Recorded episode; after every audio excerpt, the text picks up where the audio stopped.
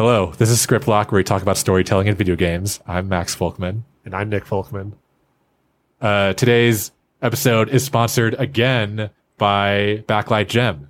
If you are a narrative designer or writer in the world of video games, Gem is a powerful tool that empowers you to bring your stories to life by streamlining the narrative design process from ideation to release, making it a go-to solution for studios of all sizes from indie to AAA. With Gem, you can write your, you can write using a screenplay style editor while also structuring and visualizing your stories, branching pathways and mapping out key narrative elements. It's like having a blueprint for your stories. Gem is super scalable, so you can create stories of any size and scope, whether it's an epic, NPC filled RPG, or commentary for a sports game. Gem is also highly collaborative and inter- integrates easily into development pipelines, meaning your core narrative vision can stay intact across the development process. If you're interested, you can visit gem.backlight.co to discover how Gem can transform your storytelling process. Thank you again, guys. Today's guests are Natalie Watson and Ally Hennessy. Natalie is a producer at Half Mermaid and most recently worked on Immortality. Before then, she was a producer, host, and writer at Vice's Waypoint, RIP, a content and experience manager at Play by We, and she can also currently be heard on the fantastic Star Wars podcast, A More Civilized Age. Ally Hennessy is a producer at The Voxel Agents, a game director at Lemonade Games, currently working on Mystiques, and the production director at League of Geeks, working on Solium Infernum, and they recently put out Jumplight Odyssey. Before then, she was also a senior producer and development manager at Mighty Kingdom, expert product manager at Wargaming, and game runner on Rumu at Robot House. Also, as always, anything I say today does not represent the views or opinions of Sony or Insomniac Games. And now let's get to it. Uh, first question, as always, is how did both of you break into video games? So, Natalie, how did you break in? Um, it's a good question. I don't like my break-in story was kind of it was less of a break-in. It was more of like kind of like stepping Sauntered uh, in. yeah, I kind of not sauntered. I feel like that's quite confident. Um, my first my first ever job in the games industry was working at GameStop when I was in college. I was like very desperate to just do something in games and I was like, "Oh, naturally the first job I should have should be working at GameStop because that's gonna break me into the industry and Yes. I'm gonna like I'm gonna find my way in games through doing that. And in a way I I like I was forced to get to know so much of like our, you know, like what's coming what's coming next, like what's what's next on um like what are the upcoming releases and stuff and also being able to speak to like the library of the Nintendo DS or Xbox 360 like I would just have to you know the sort of confused parent coming in looking for something for their child. That became like a really fun like thing for me to like match make people with games that I think would they would really like. So that was kind of like the first technical uh uh uh encounter with games and then um i was re- i had the privilege of taking a class with um Mattie Brice uh, at NYU at the NYU Game Center. I went to NYU Gallatin and I had the opportunity to take some classes at the Game Center. And Mattie introduced me to Waypoint. And the year that I was taking a class with Mattie was the year that Waypoint was looking for a live stream producer intern. And I think I was sophomore going into junior year. Um, and I was like, I, I had no idea there were people out there who thought about games like I was doing in school. Um, and people are out there doing it like on podcasts and for Vice, like a website that I would not have expected to find that kind of games writing on. So, I was like, I don't know how I'm going to do it, but some, somehow I need to f- find my way uh, into working with Austin and Rob and Patrick and Danielle. And Austin took a chance on me and and gave me the internship, and from there, um, I like discovered the world of games journalism, and and consequently, like discovered a lot. You know, built out my uh, understanding of indie games. Like, what what what does it mean to make? I I was an indie game player, but not to the extent that I am now. Um, so that was just like a huge education in so many different ways about the world and industry of making games, and it made me want to one day, you know, I had no idea when, but one day be on the other side of, of things. Um, and then I kind of, I eventually found my way there. So, but that's kind of the break in story. Um, So then, when you were in school and going into Waypoint, was your plan to go into game journalism? What was your plan yeah point? the plan was like to do academia actually i really wanted to do to pursue game studies in academia i wanted to like just stay in school as long as possible um, and then writing for waypoint and doing stuff for waypoint made me realize that i had such a special opportunity to communicate with the uh, an, an audience directly about the way that I was thinking instead of just my peers in our my college classes or whatever. So um, that actually kind of changed my opinion. I was like, no, I want to be able to be a part of a conversation instead of feeling like kind of tucked away in a university somewhere, which I think is extremely important work. Um, but I was, I found a lot of fulfillment in engaging with our audience. And the Waypoint audience is, was such a special, I mean, there's still um, such a strong community, but it was a really, really special community to, to get to talk to.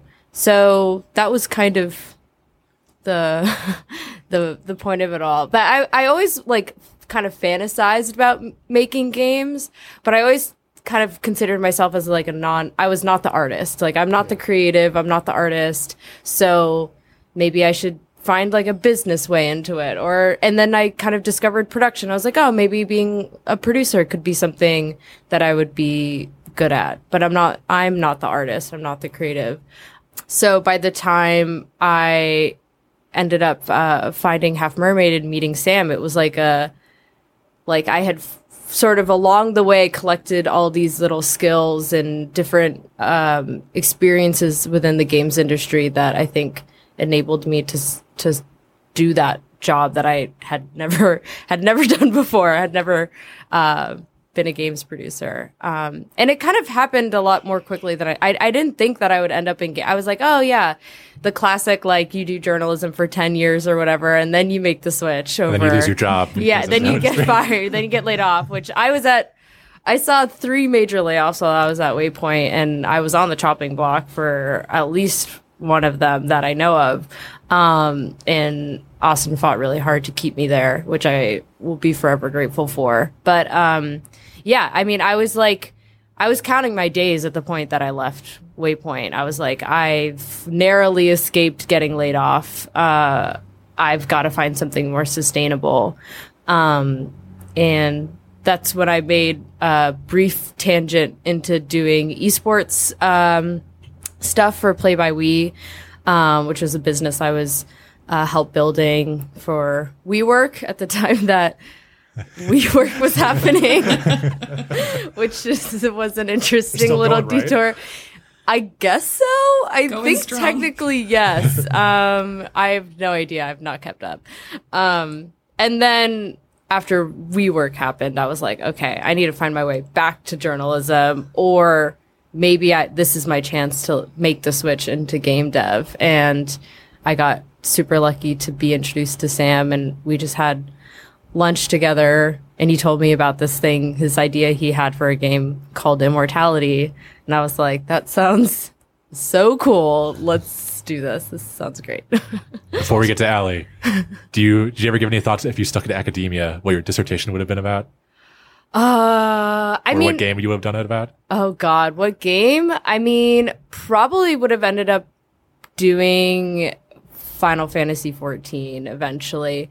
Um, I think at the t- the school that I went to was kind of it kind of allowed you it encouraged you to do like a mini dissertation. So what we had was like a colloquium. Um, and so my concentration, which is technically my major, is was called subjectivity in game space. So I was really fascinated with like player identity, um, embodiment, like how do we how do we tell our own stories? Like I was fascinated by games as platforms for self-expression. Um, so I think I probably would have kept going down that line of things if it was like very psychoanalytic, very Sounds great. yeah, it was fun. I miss it a lot. I feel way dumber now than I was at that time. I think we all feel dumber. Right? yeah. But I have one last question then.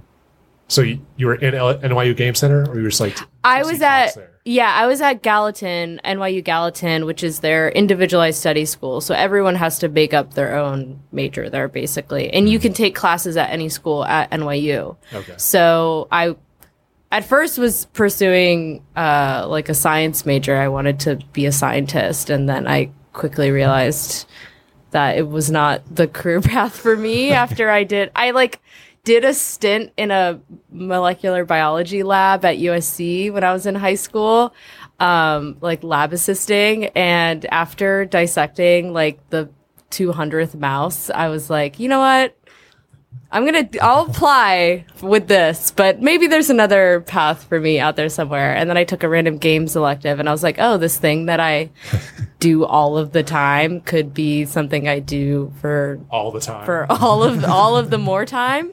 Um, so so yeah, so I got I took some classes in the game center, um, and mostly like classes about like Mattie's class was uh, on like identity politics in games, and then I took a class with um, on uh, uh, narrative immersive sims with Matthew Weise. Um, and so most of the classes I took at the game center were like critic, like kind of more games crit type classes rather than design or like hard coding classes. Like I, I didn't really have a practical knowledge of like what it meant to make a game, but I knew a lot about how to think about games. Um, which was kind of a funny, funny thing to miss. I like went to the game school and didn't take any classes on how to make a game. that's okay. but we I made it, you know, Yeah. we're here, so it worked out. That was our largest assumption for years. Like we like games, but why would anyone ever hire us? Because we can't don't know how to make anything. right. We don't know. We don't know math. We don't know programming. We Yeah. just know how to write stuff. Exactly. I it was like such a huge it was like a deep insecurity of mine for Mm-hmm. a really long time and then I realized, oh, there are other things to do Yeah. in games. Yeah. so then, Ally, how did you break into games? Um, yeah, so I have just always been very strange. Uh, I don't know if this is a thing in in America, but like in Australia, there's there's kind of a category of like teenager that are referred to as like the art room kids, like kids that hang out in the art room instead of hanging out like in the the quadrangle during lunchtime. They like go and like do their little drawings. Um, that was me very much so. And so like as a teenager, I was really interested in like the internet and internet communities and that kind of thing. And so I spent a lot of time just like making weird art and putting it on the internet. And that led me to like the cosplay community. And cool. that became like a really like all consuming hobby for me as a teenager and then, then when i graduated high school i did sort of the standard thing that you do in the state that i'm from which is like move to sydney move to the city start going to university. Um, but i was like man i hate this. Like I, i'm not i'm definitely not cut out to be an academic. I have like a real um, authority problem and a real issue with like people telling me stuff. So I um, decided to drop out of university and try to become cosplay famous on the internet. Um, which my parents were really happy about. And um, it actually shockingly worked out. I got really lucky, like at the time, just due to algorithms, like the Facebook pages, back when people had Facebook pages for like their their like online personas. You know, you, you could have like a personal account and then like a separate page. Um, there was a period of time that Facebook introduced this like recommended pages algorithm, which was just like suggesting and growing pages, particularly like in the cosplay space, really, really quickly. Um, and it, I just so happened that the that algorithm struck at exactly the right time in my life, um, and I had a Facebook page that blew up. And so I managed to start like doing cosplay as a job um, and selling uh, you know, prints of my art and selling prints of photos and, you know, traveling around the world, working at conventions and working for um, like game companies and that kind of thing. And that's how I got exposed to the games industry.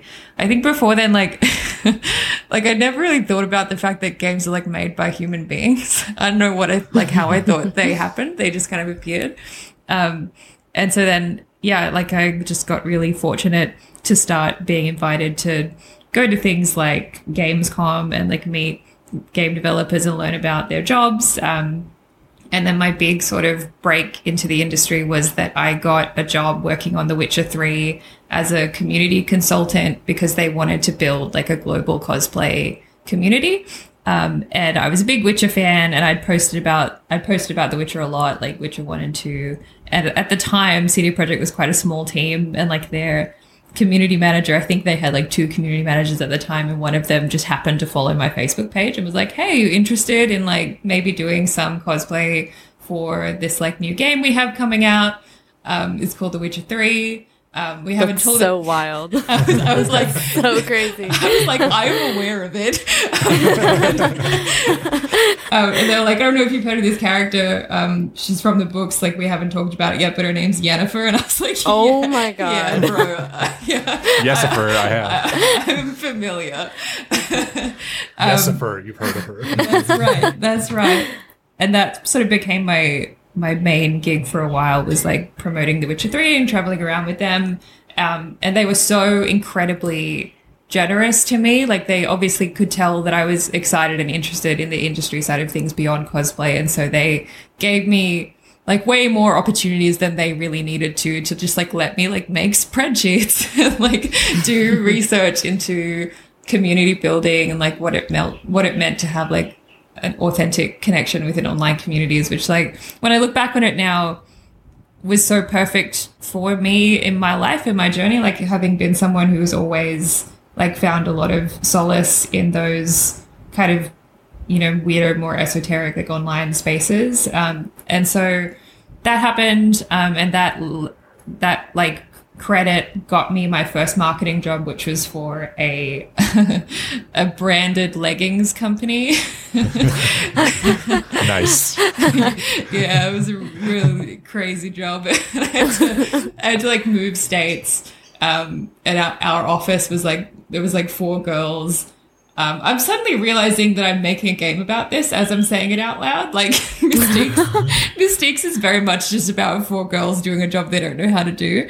Um, and that was very much what we were doing, like dealing with like, are we, are we going to get audited for like using the, the Pac-Man license and yeah, lots of yeah stories like, like legally can't tell. Um, and from there, um, one of my friends from cosplay went to a wedding with a guy who was a producer for a game studio in Sydney that was working on a Warhammer game, and he needed to hire somebody. And she was like, "Oh, I know someone who kind of does something like that," because she had no idea what my job was and didn't know that I wasn't a producer.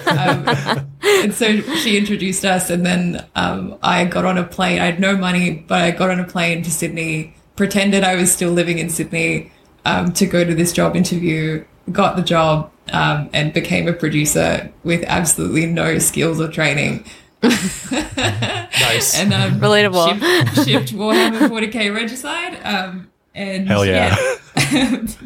great game. Uh, and then um, from there, just sort of yeah, was I was really lucky to learn on the job that it was a small, like mostly student team that had been hired by a visual effects house to start like a game development arm of their company. Um, and we we really benefited from the fact that they um, had a lot of other things, more important things to focus on than what the game development team were doing. Um, and we somehow just managed to like convince them to let us make an entire like original IP narrative game with basically no commercial appeal. Um, and that game was called Rumu, which is like a game about a robot vacuum cleaner with feelings. And that was my first like start to finish game that I I pitched um, and you know was the game runner and delivered the delivered the whole thing and that was there was no going back from there. What a wild story. Could not have predicted the leggings. Wait for that. And it, the Lakers stuff is so much crazier. Anyway, we don't have time. We don't have time. I want to like task on that first producing job where you tricked them into believing you were a producer before. Mm-hmm. What was the, or the most valuable things you learned about producing in that job? Oh man, so many things. I think like um, what I always come back to is that I learned that it really doesn't matter ultimately like how many resources you have or like how cool your project is or how experienced you are. Like ultimately producing a game is is just about understanding people listening to people and and figuring out what you need to do to give them the space to do what they do as best as possible. Um, and i look back on that and i see obviously there are so many things i would do differently now but i see myself kind of finding the part of making games that is still the most exciting to me, which is like true, difficult, complicated collaboration and finding interesting ways to give people the opportunity to do like weird, specific things that they that only they can do. This is a, this is a good segue to the next question. Yeah, which you kind of answered, but I want to ask both of you like, how would you each of you define a producer's role? Because it feels like, at least in the game industry, that role has different definitions, different studios. Totally. It's it's I I've come to understand that as through just over the course of uh, my time as a producer that like at any given place a producer is doing something potentially entirely different um, yeah. especially between the indie and like double A, triple A distinction. Like a producer at a triple A studio might be like a highly specific, like anim- animation combat producer and like you're doing something like super um, kind of uh, specialized. Uh, I think the role of a producer is ultimately the problem solver, essentially. Mm. Like is is just is the person that facilitates the making of a game. However, how whatever is needed for that, whether it's you know um, talent resources, whether it's uh, you know finding the right engine or finding the right you know middleware, finding um, the right publishing partner, or um, you know the. It, I, I think that it is it is it, you are the grand like facilitator of of the project um and it, but it, it really depends because I've I've met a lot of other producers that are like, oh, I've never touched PR, and I'm like, I do all of our PR, um, or like don't have you know aren't aren't the tech kind of producer that are working with publishing partners or platform holders. Um, so it really it really does depend, but I feel like it is if you are the kind of person that can that can thrive in production and can thrive as a producer, then it is so transferable. Like the you can you are by nature someone that can pick things up really quickly and figure things out and because of that you're like a strong kind of talent to be able to fill a lot of different niches um, as long as you have that kind of that backing that foundation I don't know. I think Ally, you have like a lot more production ex- producer experience than me, so maybe you have a more defined. Mine is like very. no, I think you're. So, I think you're so right. Like you're just you're just like the Terminator for identifying problems. It's just yeah. all you do is just be like, mm, I don't think that's gonna work out, or this seems troubling to me, and just. I think eventually over time, you just develop kind of a toolkit of different ways to kind of look into your crystal ball and different methods to to avoid disaster. And that yeah like you said depending on the studio and depending on the project exactly what you're doing can be so crazy different but mm-hmm. ultimately it is just get game done make game make game complete. Goodbye. I had never worked with a produ- an explicit producer in title until riot and we had a narrative producer which was incredible. Yes you have. What Adelphine. But like not she wasn't on Master Chalice. Fine, continue. um Melina's amazing. If you listen to this, Melina, I'm sorry I forgot. Um, out. Yeah. But uh I guess one of the things I like one of the things that comes to mind with my with my experience working with a producer is that one of their biggest roles that helped us was like they're just constantly kicking the tires of the process and seeing where they can streamline stuff or just like never be never accept like is our production good enough right now? Because there's always things you mm-hmm. can fix or improve or just catch stuff that no one else is paying attention to because everyone's mm-hmm. so busy doing their own job. Yeah. It is endless in that way. Like over the last few years, my in terms of like like the production side of my career has moved from being um, the producer getting things done to being the person taking care of those producers. And hmm. the number one thing, like the main conversation that I have with producers now is like, where do you put your energy? Because producing is just endless. Like you can always be making everything better. And I think the the discipline kind of like self-selects towards people who have incredibly high standards and who are never satisfied with what with anything. Um, which you know makes managing them a challenge because uh, it can also be very difficult to quantify. Like you would think that it's the kind of job that has really clear metrics, like a game is on track or game is off track. But then, like anyone who's ever worked on a game can tell you, it's very difficult to quantify what on track means, um, and and thus, you know, the work of a producer can be incredibly hard to quantify and and hard to uh, point to and say, okay, well, that's what I achieved this week. So it's quite tricky in that way. What's the hardest part about being a producer for both of you? I think for me, it's um, because the nature of the job is problem solving. Sometimes it feels like if you're not in the right headspace, it, it can just feel like nothing is ever good because it's always Yeah. you're always dealing with uh, you're always dealing with whatever the next challenge is, and even if there are no short term problems, okay, then now it's time to think about the long term problems, and so it can be very hard to have like a, a nice chill time. and I think that, uh, particularly if you're the only producer on a team, um, you're doing a lot of work that a lot of people don't understand. Um, and so it can be also be hard to have kind of uh, companionship in your work. So it can be a bit lonely sometimes.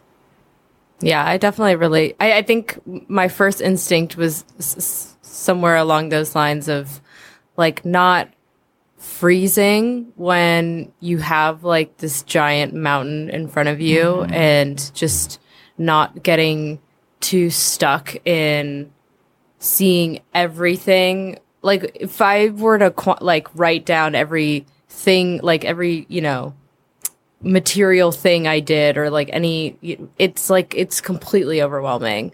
But staying in the moment while also maintaining foresight as to like what's coming next and and being ready for like ready for anything. Um I think my hardest moments as a producer have been when I just feel like, oh my God, like, h- how am I going to get on? Like, how are we going to get to the other side of this? this phase or this period and this is just like so much at once like how can it be possible and you do like you just you pass through it and um but there is that like moment of terror moment of terror. It's like a fight or flight kind of thing uh sometimes when you look at your your jira or whatever you know tracking software you look at your like to-do list for and i'm just like oh my god like how is this how is this humanly possible? And it's also hard to like know when to log off like know when to put your work aside because it's a never ending there's always something that you could be honing or refining it's hard to create to maintain balance especially when you're in the thick of production when you're in the thick of development. It's it can be tough to like create that separation of work and life.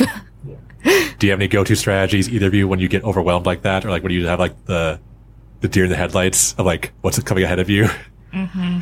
Yeah, I think for me, like one of my old bosses told me once that I was having like a freak out about something, uh, you know, so out of character, and he he just said, "Is everyone on the team doing something right now?" I was like, "Yes." He was like, "That is all that matters. Like all that matters is everyone is actively working on getting the game done."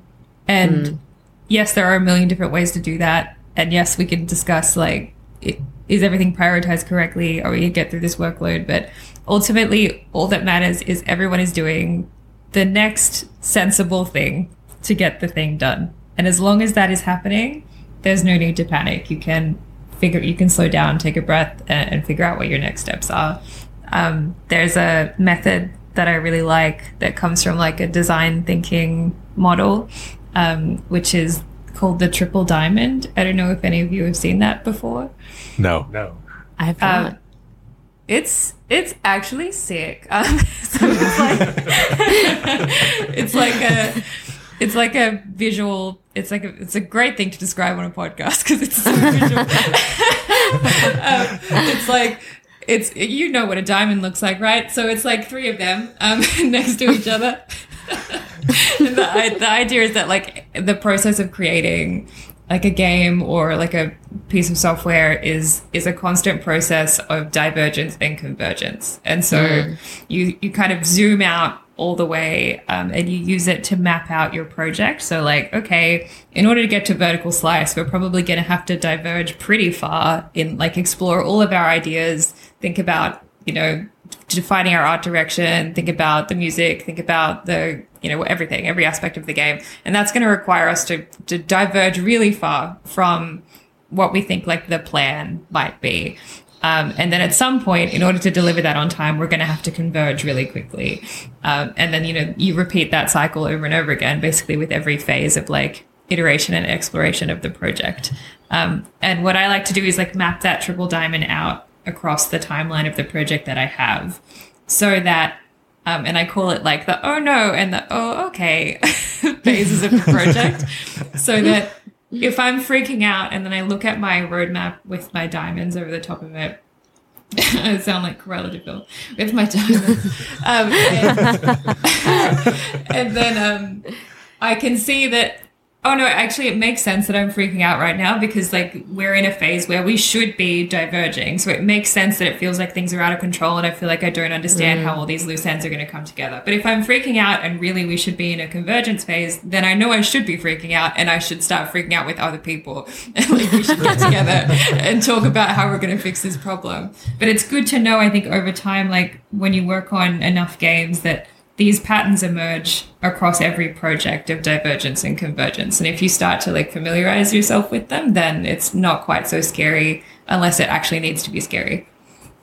That is such a great practical. I'm like taking that home with me tonight. I'm like, I'm like Monday morning. I'm gonna draw some diamonds on on my on my notepad. Yeah, I'm um, surprised I've never heard of that. yeah. That's that's that makes so much sense. That that that totally that totally works. Was your? How do you handle without diamonds then? How were you handling it? like um meditation like i i i honestly feel like for me when i'm at my worst when everything when i'm just like holding too much in my head and i need and it's and i don't have it like so i'll just like word vomit like everything out onto a piece of paper or like just everything. It's like get back to this email all the way to like how are we structuring this phase of of our prototype or whatever. And I'll just like have it all on paper and then I take it into like my productivity software and I'll break it down into like tan like tangible tasks that I can just approach um, uh, one by one, and it feels when I feel like my thoughts are or- organized, everything feels easier. And and genuinely, meditation is super helpful for just like clearing the noise and just being able to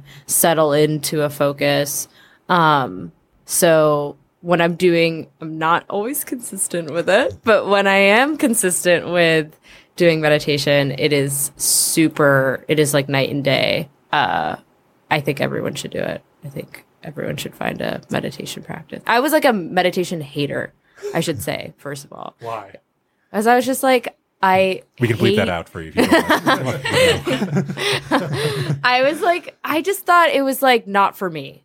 I'm like too, like I'm too need it. overstimulated. Yeah, like I don't chill. I'm not like, I mean, I chill, but I'm, I don't, I can't like clear my head or whatever. And the type of meditation I practice is transcendental meditation. oh, you're a David Lynch person. I actually did it at the David Lynch Institute. Oh yeah. Yeah, Oh, it was man. really cool. Was he there? No, he wasn't. But there's like photos of like all the different like Hollywood people that have done it through that center. Um and it like changed it totally changed my life. I was like, "Oh, I see why now. I get it. Like I get why this works for so many people and it like changes people's lives." Um because it is yeah, it just it like it is like a mind body uh, convergence that just um, it it only helps you basically. Max put a link to this in the show. I will. notes for our listeners. I'm gonna see if we can get them to sponsor us. yeah, that would be really cool. But I think it's great. I think it's great for like every like I think it's great for creatives. I think it's great for producers. I think it's great for anyone who has to think cre- like I think producers have to think creatively all the time. Like we are always problem solving and using the creative side of our brains for um for uh, just the way we work and I think that TM really nourishes that cr- that creative impulse and that creative spark for someone. So when I'm doing that consistently, which is not now, which is probably why I feel so foggy. Like I like I'm in the like, yeah, the chaos. The brain is in chaos mode, but you know, it's the weekend. It's okay. Monday will come around and Yeah. I'll do my diamonds and my TM and it'll all be sorted. What is your productivity software of choice?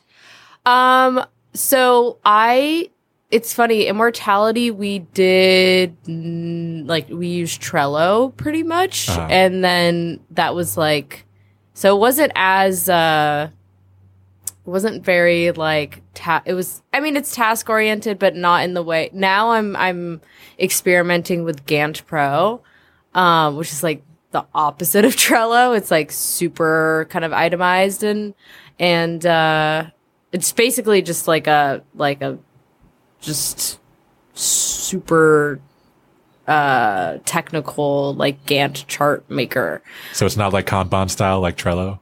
no, not Okay. at all. Yeah, it's like uh it's like all kind of tasks and you can create interdependencies between everything, but it makes so much sense for our next project and and how we're developing this versus how we developed immortality. I think immortality was such a so much of my time was spent uh on creative and it like there's a part of that production that just felt like we were I mean, we were literally just making movies at one point. So there it felt like a lot more natural whereas on this project I feel the need to be a lot more on top of tracking whereas in the last project it felt like everything was kind of uh, intuitive the way that like we problem solved and stuff like that um, and then we use like jira for for bugs and and um, uh, but i just i tried using asana recently and then we just uh, asana wasn't working for us and now we're The Now we're- interdependencies you were saying sounds like Airtable. yeah, it's kind of like an air. It's kind of it's got an Airtable vibe to it. I, I would say it's like a less colorful Airtable, although it has like Airtable. rainbows, rainbows sometimes when you complete a task and stuff, which I like.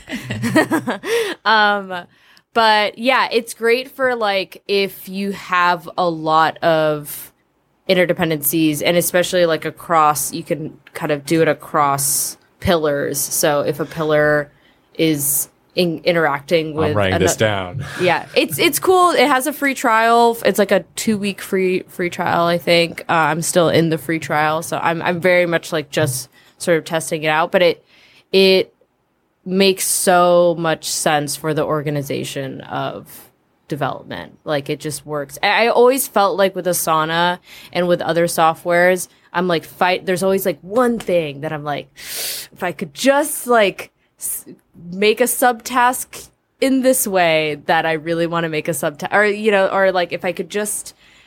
One of the best things about GanttPRO is if you change um, the duration of a task, it'll shift every all the other dependencies uh, automated, which Asana does not do at all. And that like drove me nuts. I was like, how are you gonna like let me build out a timeline? And then if I change something in phase A, it's not gonna affect B through F or whatever. Like, how is that a functional thing? It's just like that's not my problem.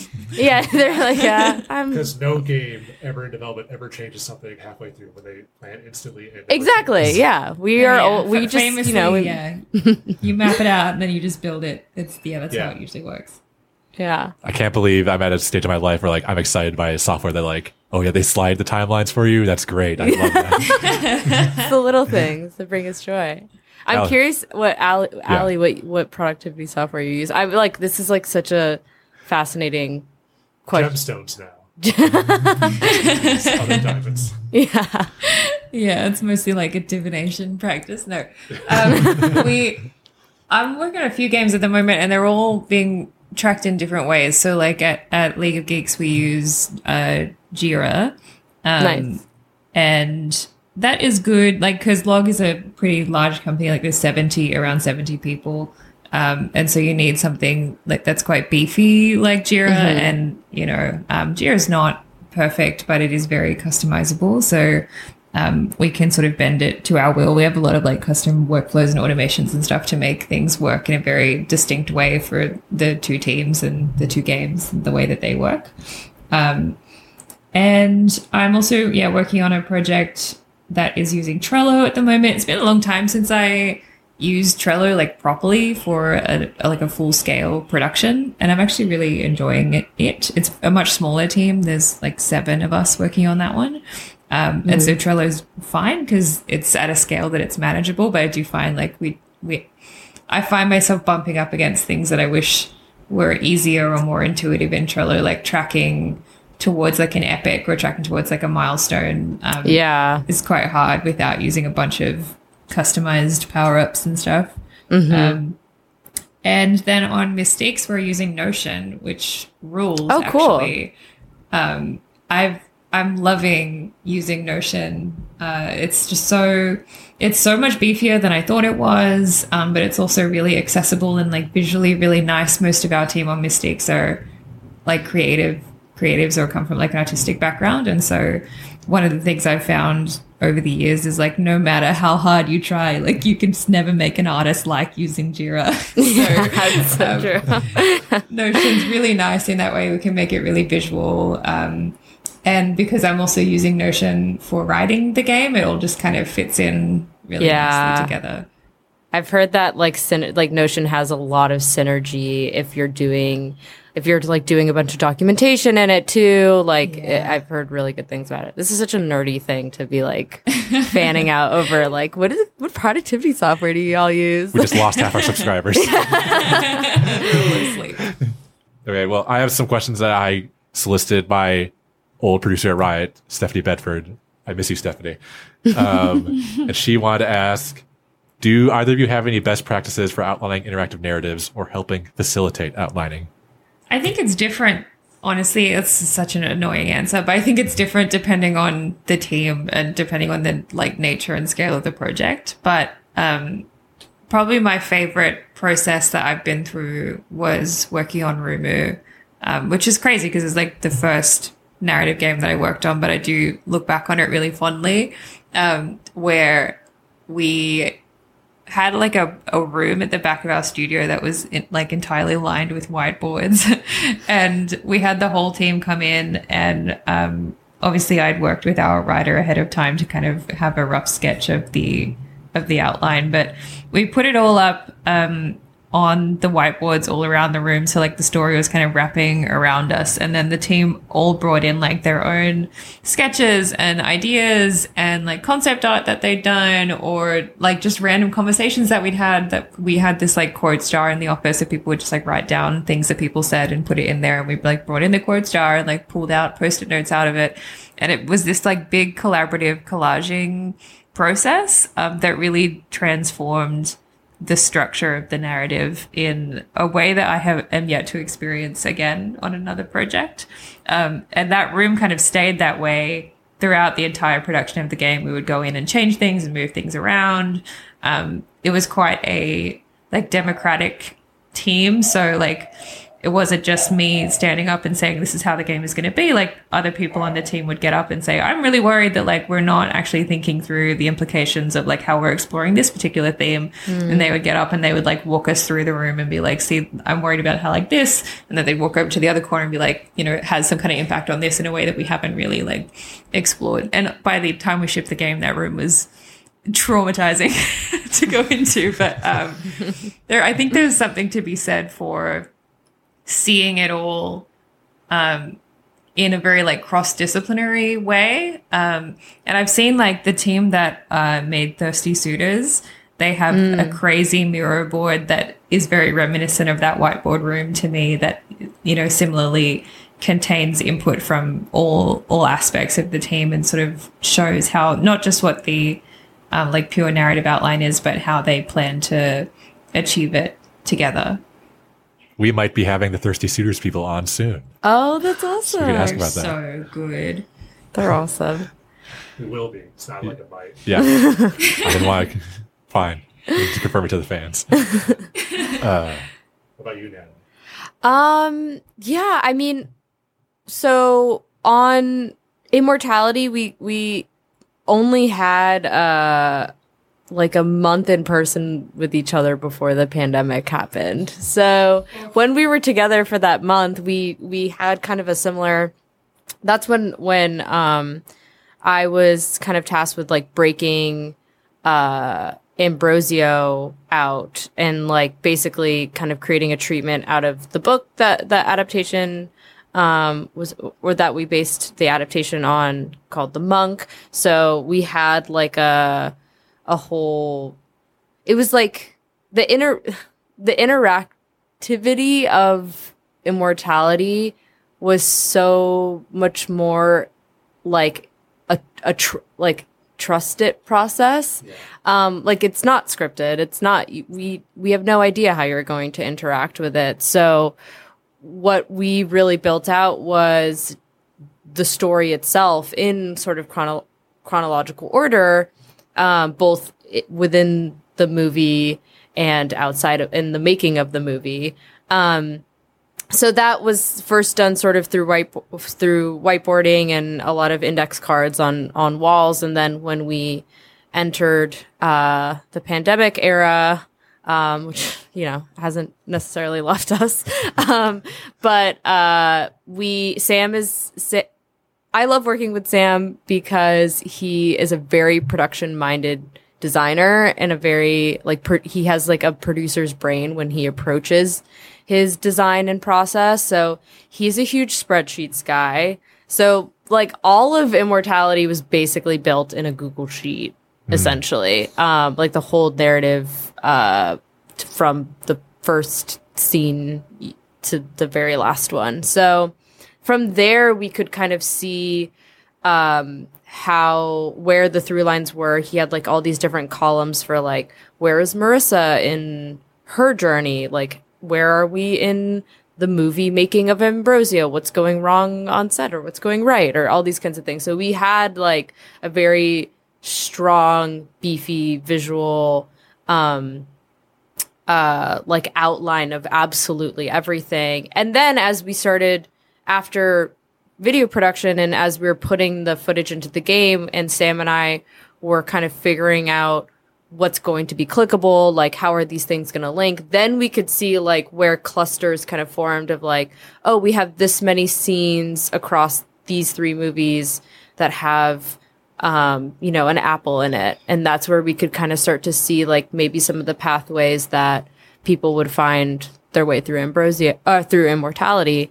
Um but it was a very much it was like yeah it was completely non-scripted. So it was kind of an, an, an i don't have an answer for you.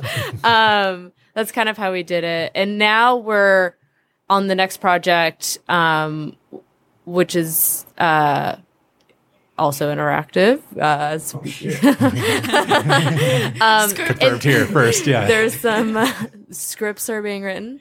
Um, in this one, it's I it, for the first time I feel like oh no, I'm seeing kind of where where branching might happen or or those kinds of things, and that's all being built in Google Sheets. That's uh, so we have kind of all of our matrices um, in that, uh, which is very cool. I I I like it. It, it it's a very organized way to look at things. Um, but it's just a it's a very much like once once you experience it, then you'll you'll feel it. But right now we're in the like looking at it logistically sta- like place, which is That's really the best. That's the best place. it's a good place. like uh, early on when it's like anything is possible and everything feels like it has like some kind of direction.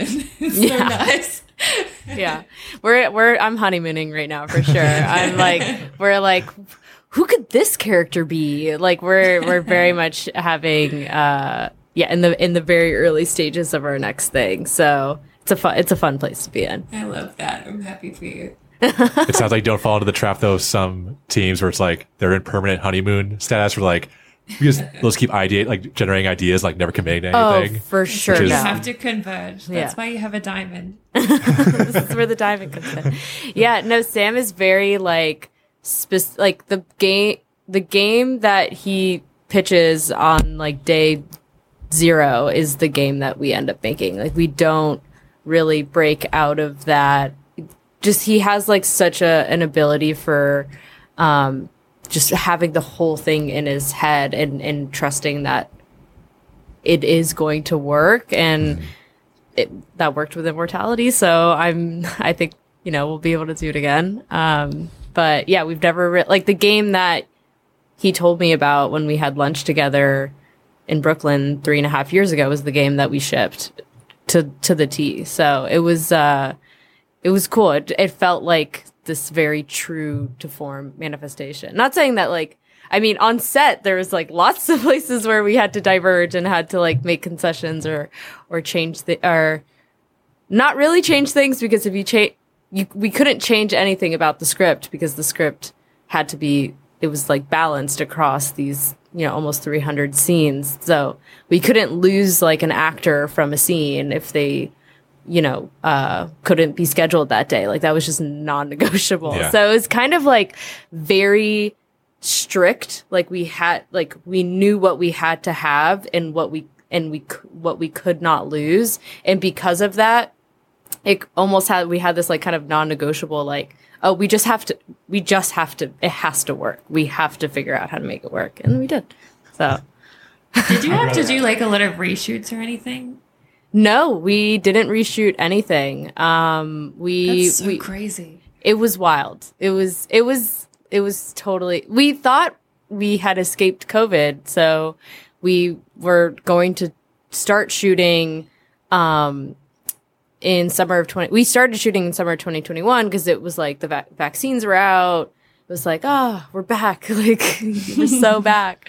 Um, and then the week we started filming was the week the delta variant hit la and it Oh, was hell the worst experience. I do not make movies in pandemics. It sucks. Um, but yeah, so we didn't have any reshoots. We we made we didn't drop a scene. Like every single scene that we set out to shoot, we shot. Um, and Not just because we planned so well.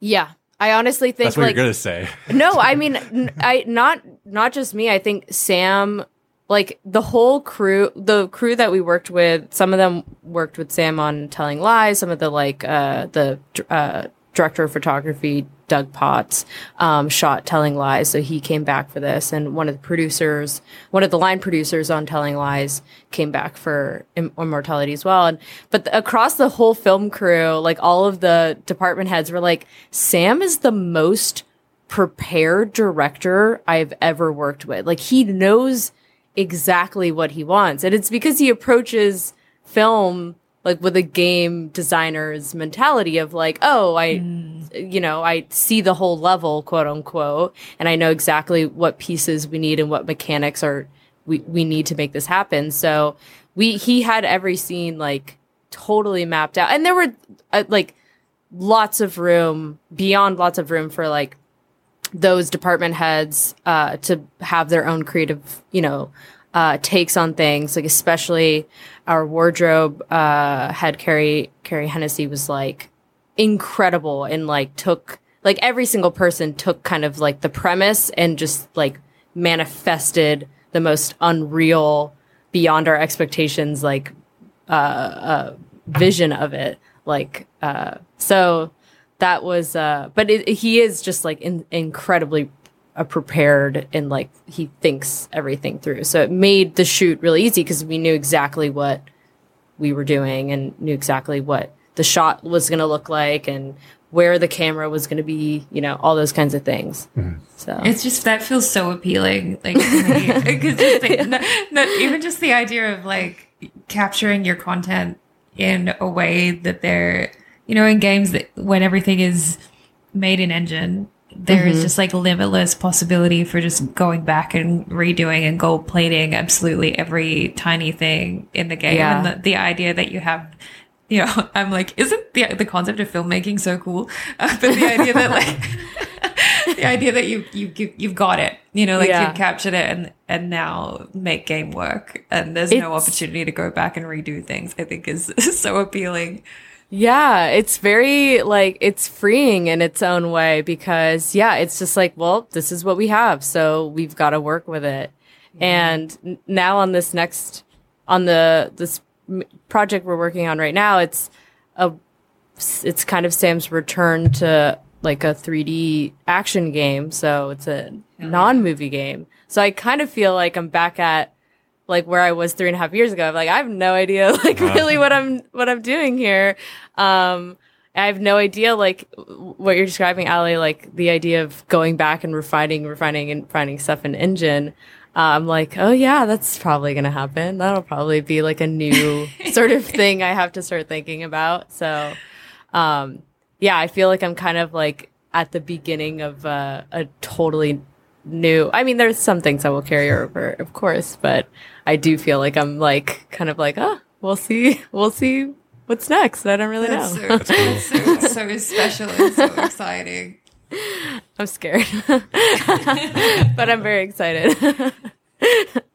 Uh, I want to ask one another Steph question. Sure.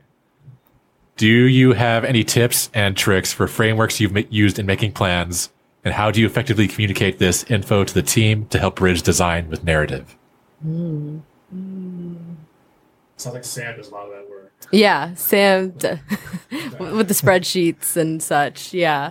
Um yeah, I mean I think uh when everything is so clearly mapped out in the way that we did immortality, every any department could look we had this thing called the organizing monster, which was this Literal monster.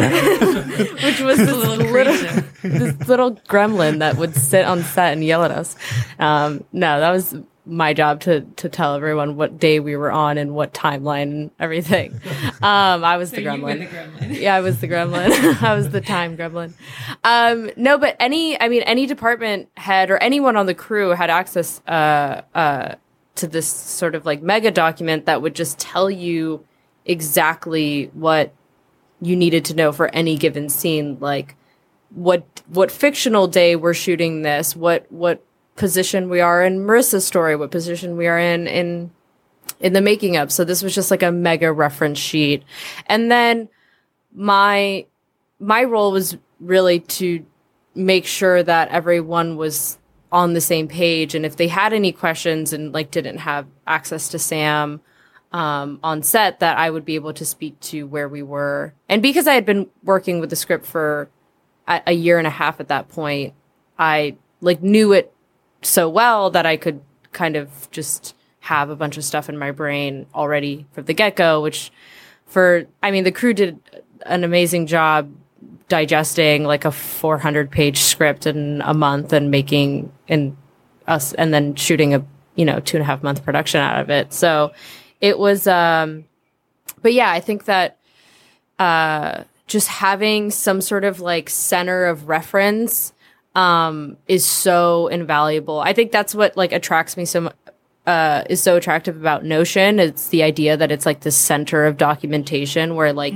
anyone can just like if they have a question i mean documentation is really like the answer to all this is like if you're keeping track of like how you're approaching things and all, all your thoughts and um, where decisions are made and those kinds of things and new people can have that as a resource um, that is like just the most invaluable thing, I think. If you're like creating a wiki for yourself as you're kind of going along, um, and then in the future to have that to refer back to, like we did postmortems for immortality and stuff, and that has been super useful in looking at our next project and you know what we want to do differently, what really worked. Um, so I think like documentation is kind of the the simple, but like, and it's the thing that like gets left behind. I think a lot, especially on small.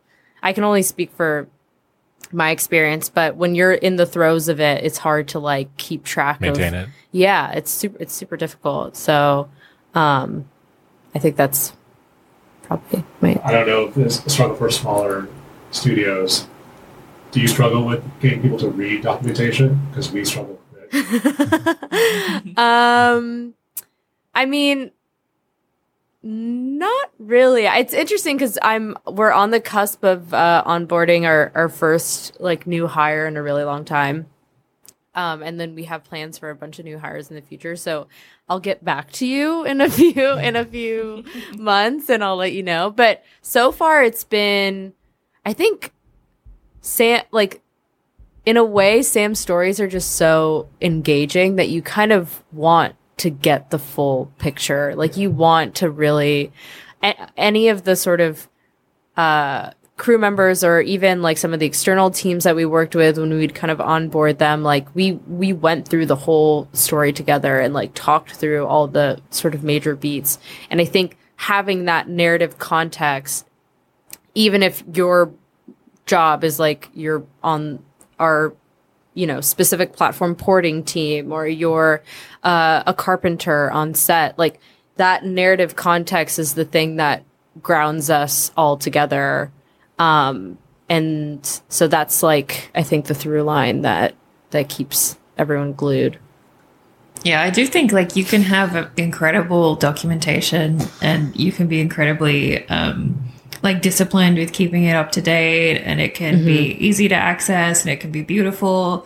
But like there's there's so much to be said for the social aspect of that. Like mm-hmm. get, being some people just don't have the riz to get someone to read documentation.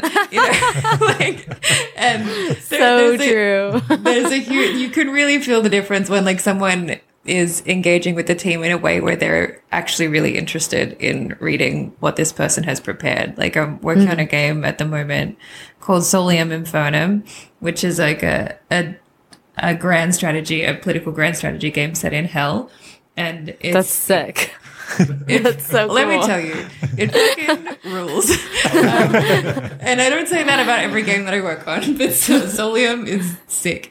Um, but it's it's a remake. Well, it's a reimagining of um, a game that was made by one guy um, and was sort of a cult classic with a like intense um, following. And the our game director Ty Carey it was one of his favorite games was a huge inspiration for um, like the game that founded the studio that I work at, League of Geeks. Like Armello, Solium was like a big influence. The original Solium was a big influence on that game. Um, and Ty and Vic Davis, the original creator, they um, kind of became like pen pals because Ty was such a big fan of the original game. Um, and developed this friendship, and then eventually Ty was like, "Can I like make your game?"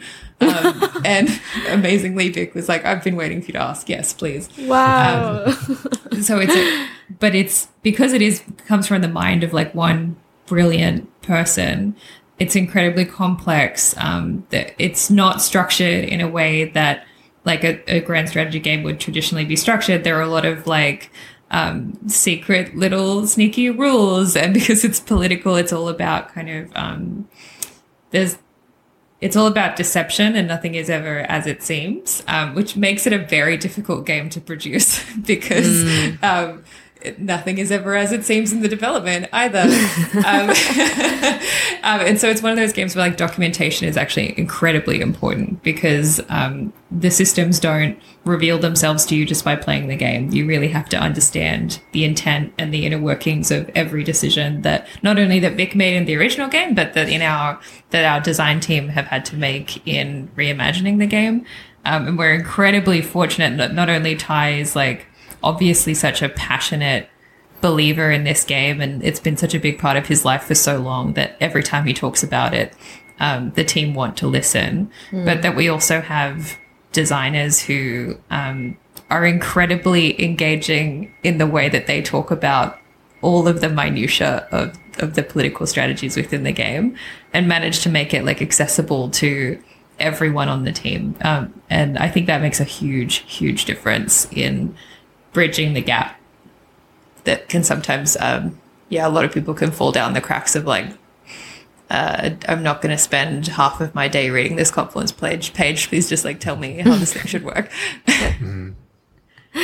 But they should read it. I feel like having a little book club on your documentations, like a good, a good way around it. Like, let's all like chat about. it. Let's chat through.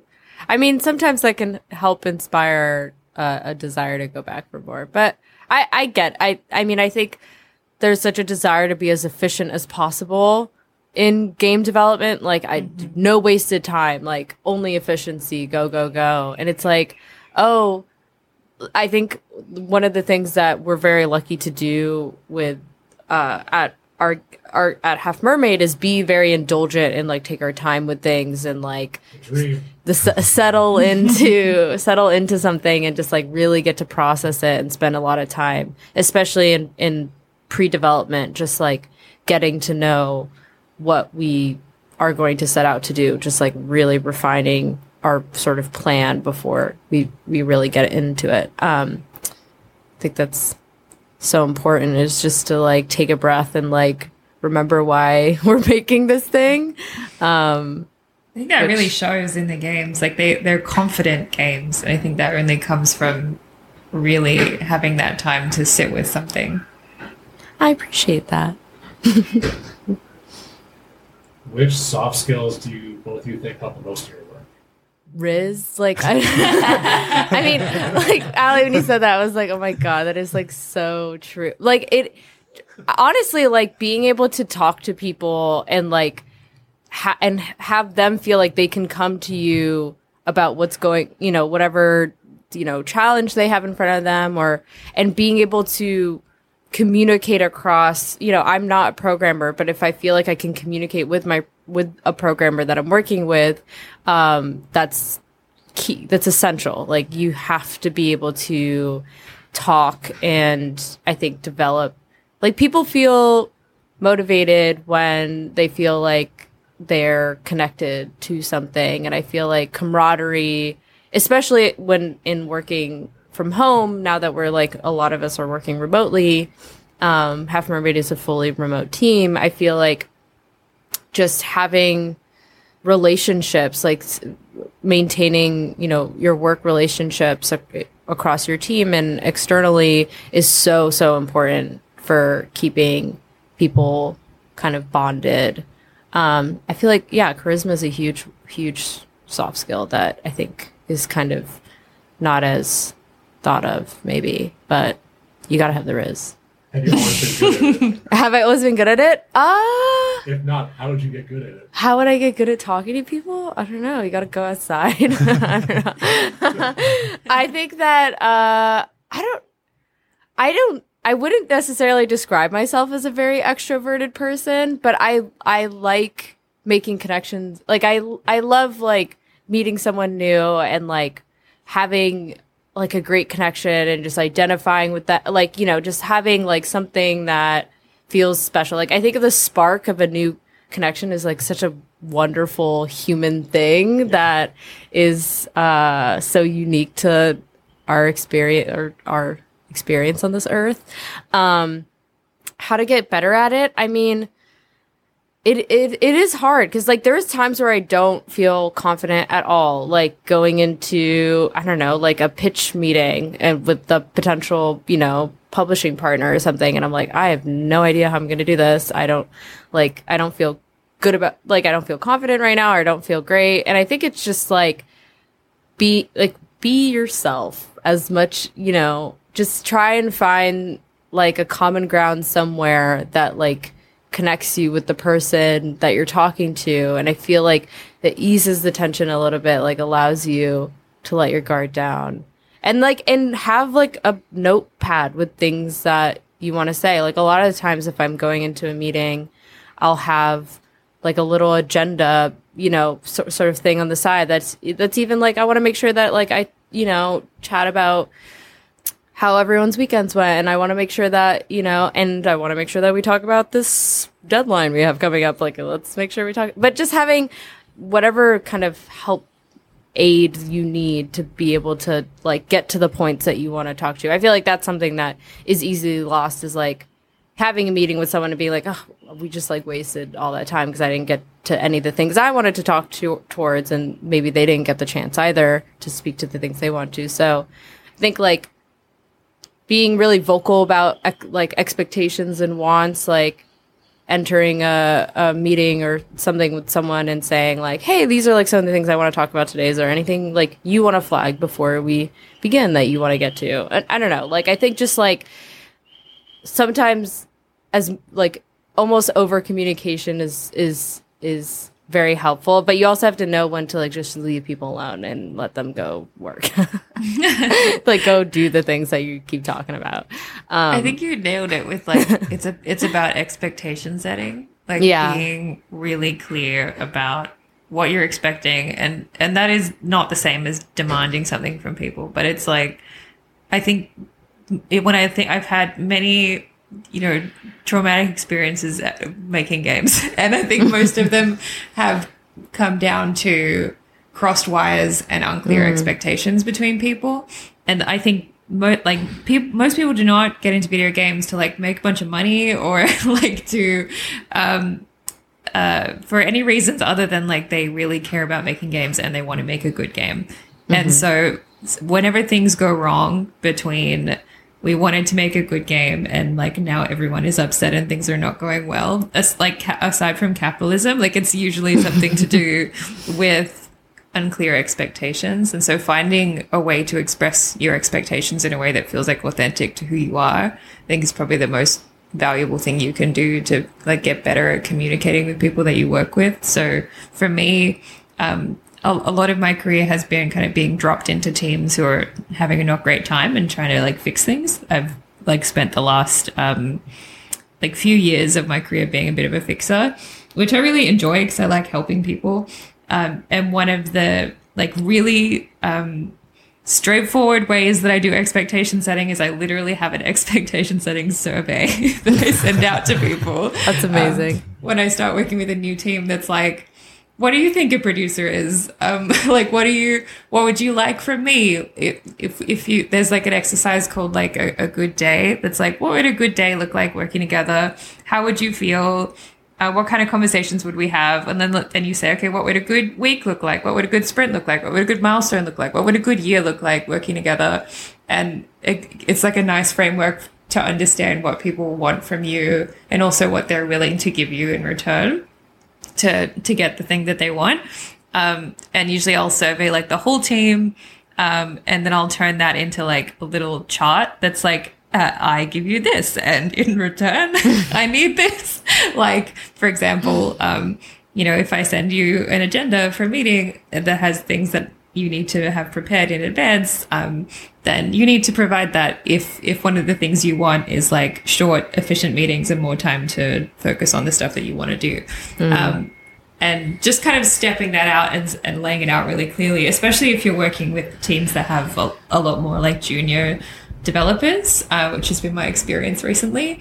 Uh, just because people often don't tell them that stuff. They just expect them to be like professionalized and come into a team knowing how to be. And I don't know about you, but like I've never once known how to be in my life. You had me Absolutely fooled. not.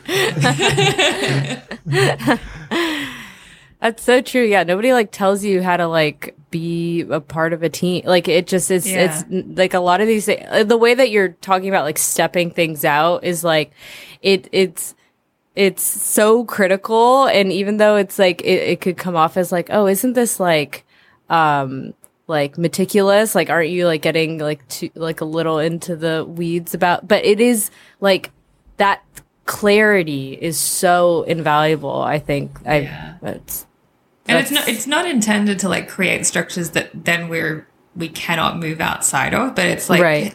when you have clear expectations and then when you have to work in a way that's different to those expectations, that's fine. It just means that you're clear about when you're like when you need to have a conversation that's like, oh, this is going to be different to what you expect. So let's talk about how you feel about that and figure out how we make it as least uncomfortable as possible. Is it the same survey you send to every studio? Um, it's a little bit different depending on the team. Like, um, if it's a more junior team, I will be really clear in my questions. Like, um, you know, for example, this is what these are the kinds of things I would be thinking to uh, to provide you in a sprint. Does that sound good to you? Whereas, like when it when I'm coming to a much more senior team, um, you know, extremely experienced veteran developers would not respond super well to me explaining stuff like that to them. So, so it, it can be a more of an informal conversation, um, or just like a shorter survey, um, that with the intent of them spending like 30 seconds on it, just so that I can catch any like massive outliers to what I was expecting. Um, and that does happen quite a bit, particularly with people who are those like veterans who have a really established way of working. Um, it's really important, I think, to have the uncomfortable, like potentially um, risky, like infantilizing, condescending conversation about like, what do you think a producer is? Um, it's that's a hard conversation to have with somebody who's very, very experienced, but mm-hmm. I think it's really worth it because often, like, the more experienced people are, the more they have a really specific idea of what they want, and they're not always going to tell you. Mm. Yeah. You don't have to. Can you send us one of these surveys and you see if we can put it in the show notes? Because it sounds great. It's just very useful. yeah, definitely, I can send it to you. Sweet. Uh, each episode, we have our guests ask a question to our next episode's guests. In our last one, we had Jennifer Hale and Debra Wilson. Uh, Jennifer asks, What would you go back and tell yourself, you're just starting out self, based on what you know now? If anyone hasn't listened to those that episode, uh, be prepared for the most insane energy of anyone we've had. I, I listened to it and like dead ass, I feel like it changed my life. That was a crazy episode. You guys didn't talk like the whole time. There's no reason to. They're just, it's just, they say a pearl of wisdom, and then the other person goes, Oh my God, preach, woman. It's amazing. Can I tell you my Jennifer Hale story before I answer this Yes. question? Jeez. Um, she was a guest at uh, this convention in Adelaide called AvCon, which is like a beautiful community run event. Um, when I was doing cosplay work, and so we were both guests, and so we were both like in the green room at the same time. And I was a huge fan of her work, obviously. And I had brought because I made um I made like a femshep suit of armor a long time ago, and so I bought like the the like pauldron piece of the armor, hoping that she would sign it. Uh, but I was uh, so shy and like so you, when you're in a green room you never want to be the person that's like can you sign my thing because you want you, you know you just want to give them their space so that they chill out so i was just hoping for the right moment to arise and she literally like came into the room looked me in the eye like from across the room like just in that beautiful like her, her face just like lit up with sunshine. She came over to me and asked me everything about my life like how my day was going started talking to me about my family like literally this is the first time we're meeting and she is like uh she suddenly knows my entire life story um and then uh she sees the armor sitting on the table and like gives just in the most generous way like creates the opportunity for me to ask the thing of her that she knows that I want and like signs it and is really like special and beautiful about it then like asks me to get my phone out so that we can take a photo together. That's It's so just, like, incredibly generous beautiful person. Anyway. So I loved listening to that episode. And now More I like generous what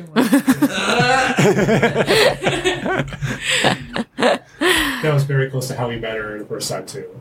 She had this exact same energy and then talked to us in a very She's so sweet way. She didn't have to.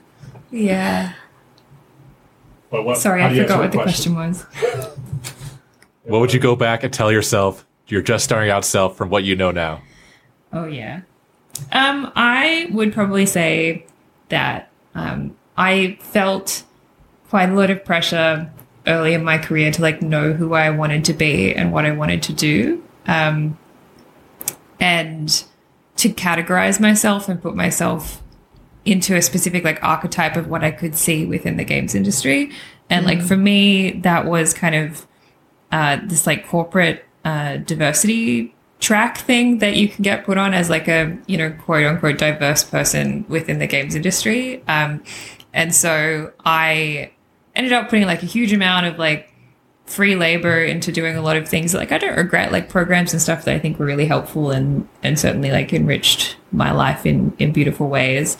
But I think a lot of the stuff I was doing, I, I was doing it out of like a sense of um, not feeling like there was any other option for me. Like this is just the track that I'm on, and this is what I have to do in order to sort of fit in to a particular box. And um, I went to a conference in New Zealand, and um, Tim Schafer was the keynote speaker, and he talked about just thinking instead thinking about your career as just moving towards uh, that which you love and moving towards the things that bring you the most joy.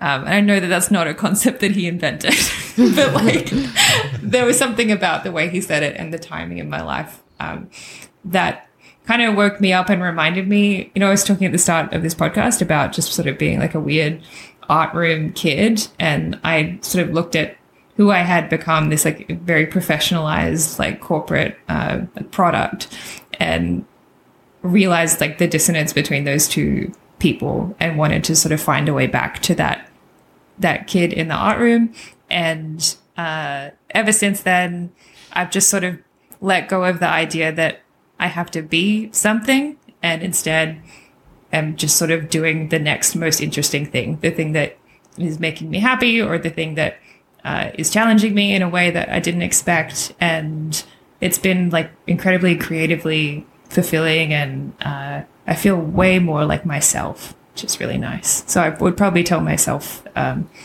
don't worry about it. Just like, just do your thing. A great answer. I love that. That's so good. I feel like I would have been friends with you as an art art room kid. I feel like we would have been friends. Um, I think I would tell myself to like trust my instincts and trust like that I am capable of what I'm doing. I think so much of my experiences across all three well, four including GameStop, but you know, GameStop was pretty straightforward. I kind of had had had uh, had my head on straight for that one. Um, but for uh, for the next three sort of uh, eras of my games career, I think that each one had like a significant amount of unknown at the beginning of it and throughout it, even. Um, and I think just trusting that I'm capable of the job that I'm doing. I'm like worthy of it and uh not only like worthy of it but like can excel at it. Like i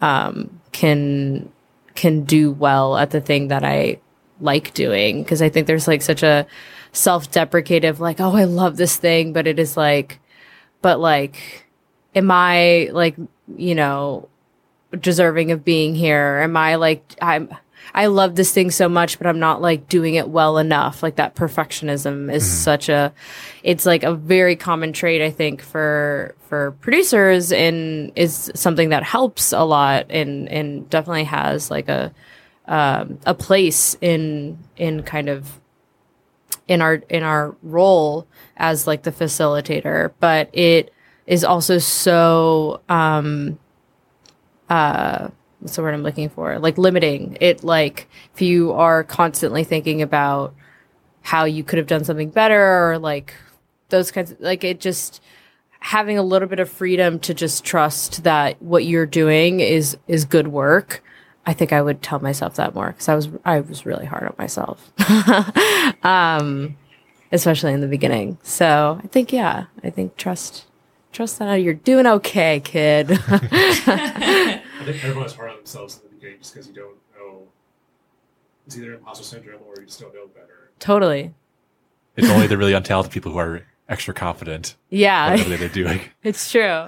Or yeah, yeah, people who I mean if you just you have that sort of swagger to I mean, everyone's kind of faking it till they make it and what is making it even. So I think if you just, you know, have you got to back you at the end of the day. Like at the end of the day, no one is going to back you as hard as you back you. And there's like a way to do that with a lot of humility and grace. Um, but, but being your, your own best, you know, cheerleader, just like being your own best, uh, supporter is going to carry you so far because, Or have an identical twin. yeah. yeah, either one. That's what God's through. Yeah, where do you get one of those? Like n- in my life, like where? How do I just summon summon? Go back to your mom. Oh yeah, okay. I'll, I'll tell you talk her. offline how it works. Uh, Debra asked, "How much of what you write, in this case, we'll say produce, includes yourself, your journey, your story, your emotions, your thoughts, your desires, your purpose? How much of what you produce includes a major part of yourself?" I think the games that I worked on early in my career definitely like they had m- my full soul in them and everything that I could give. And then as I got older and my life kind of opened up in different ways and like game development is not the only thing in my life now. Um, I give a more reasonable portion of my soul. um, and that being said, you know, it also depends on the project. Like I, I sort of think of myself, maybe this is like a wanky thing to say, but I sort of think of myself as like a working game developer in the way that some actors like think of themselves as working actors and that I have been so fortunate to have like never had a period of unemployment. I've always been working for a company of some kind, making some kind of game. Um, and I think that that has given me um, like a pretty healthy sense of separation between work and life. Uh, but that being said, um, you know, working on a game like Mystiques, which is like I'm writing and directing it. It's actually the first game that I'm not producing. I'm training another producer to do the producing for me, which is really nice. Um, but that game is totally going to ruin my life. Like that's my whole soul in there. There's no escaping that. Yeah, I think uh you know it's in I mean in at Waypoint like my whole identity was like wrapped up in the work I was doing at Waypoint. That was so it felt like the most important work to be doing um and that if I could just like contribute to making you know that website happen that that was like the the most important thing in the world so um and then with immortality it was interesting because it wasn't you know it's not my idea. It's it's sam's story. Um and i had no and i was kind of like oh this is like the weird fmv thing that i'm gonna do before like we make a real game. Um and and uh i say that with a lot of love. Um and i completely fell in love with that story those characters the game itself over the course of that development. Um and was able to like because i was uh, working so closely with Sam on the creative for the for a lot of it that you know we would have back and forths about specific characters and their trajectories and my feelings about certain things. And I think like there's I see a lot of myself and a lot of my you know soul is is in that game and it's kind of crazy that it's over and I like don't know how it's like I don't know how I'll, I'll you know I don't know what I what my relationship will be like to the next one by the end of it. Um, because I just fell so so deeply hard for um, for immortality. But um, you know, I think that I yeah, I think I like when I'm dedicated to something, I have to love it really hard and um, it's hard for me to like disengage. I'm getting better at that um there are certain things that i'm like more comfortable with like letting go of um and like just letting the process be the process. Um but i think yeah i think you know i'm like anti-capitalist in the in the sense of like like work is not your life like your life is your life and find things that you love outside of work because you shouldn't owe your happiness to a job or a boss or a company or whatever.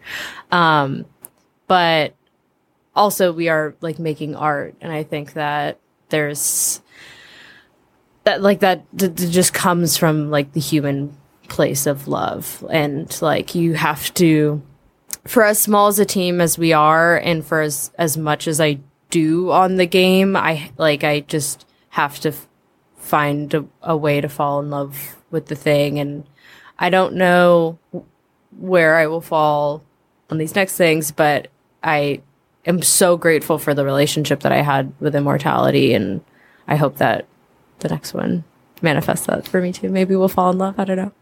Who knows? well, yeah. Um, and then, what's a storytelling related question you'd like our next guest to answer? I had one that I was thinking about. Um, it's it was kind of like what we talked about earlier with soft skills, but what's a skill that you find yourself continuing to develop, and how do you hone that skill? But I think skill is less what I'm thinking about. It's more like what is like what is something you do for your storytelling that you continue to do and like how do you like is it like is it journaling? Is it you know uh uh reading a lot of books and you like like to create like to kind of i don't know. I don't know what it is. I don't know what it could be. But i think like, yeah what is like what is something that's like not a productivity software or a, like a you know a system or like what is something that i think that you feel bolsters your storytelling that you continue to attend to and how do you attend to it That's a good question. You should ask it like, just in general to her, I guess. Yeah. Ally, what do you got? Hmm. Um, so I was talking to a, a developer from Melbourne the other day. His name's Johnny Galvatron. He made um, the Artful Escape, and Oh, yeah. Yeah, he rules. And he was saying they have a concept in their studio, Beethoven and Dinosaur, which is called Skittles, which is um, like you know if you're gonna if you think you're gonna eat an M&M, but then it's a Skittle that it like totally blows your mind. Like that, that you're like that wasn't what I was expecting. It's not that the Skittle is bad. It's just that it's different to what I was expecting, and now I need to like recalibrate to the fact that I'm eating a Skittle.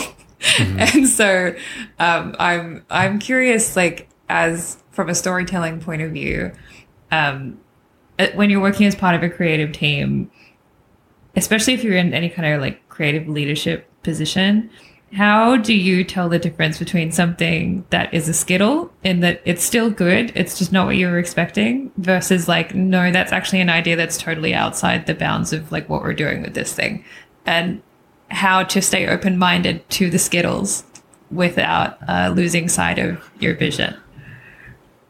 That is a really good question. that's so good That's something I do a lot right now. Oh man, I love. Yeah. Both good questions. Okay, we probably could just wrap it up. Yeah, we should. Yeah. Right. Um, so that'll be the last of the questions. I think next we ask, uh, where can people find you on the internet, or what do you want to plug? So, Natalie or Ally, go first, please. um wow where can you find anyone on the internet these days it is a, it's a load. We should find a way to rephrase that question because it's a loaded question because some people don't want to be found on the internet. That's true. But it sucks. It's like it's we're all like we've all been kind of spread across the lands of the of the internet. It's a sad thing. I mean, I'm still mainly on Twitter.